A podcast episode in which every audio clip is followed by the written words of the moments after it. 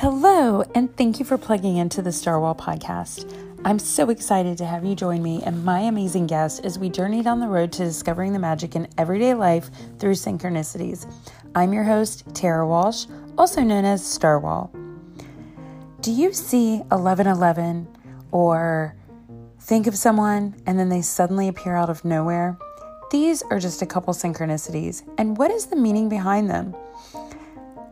Plug in as we venture down the road of discovery and discuss topics like faith, spirituality, power of prayer, synchronicities, embracing a gratitude attitude, and so much more.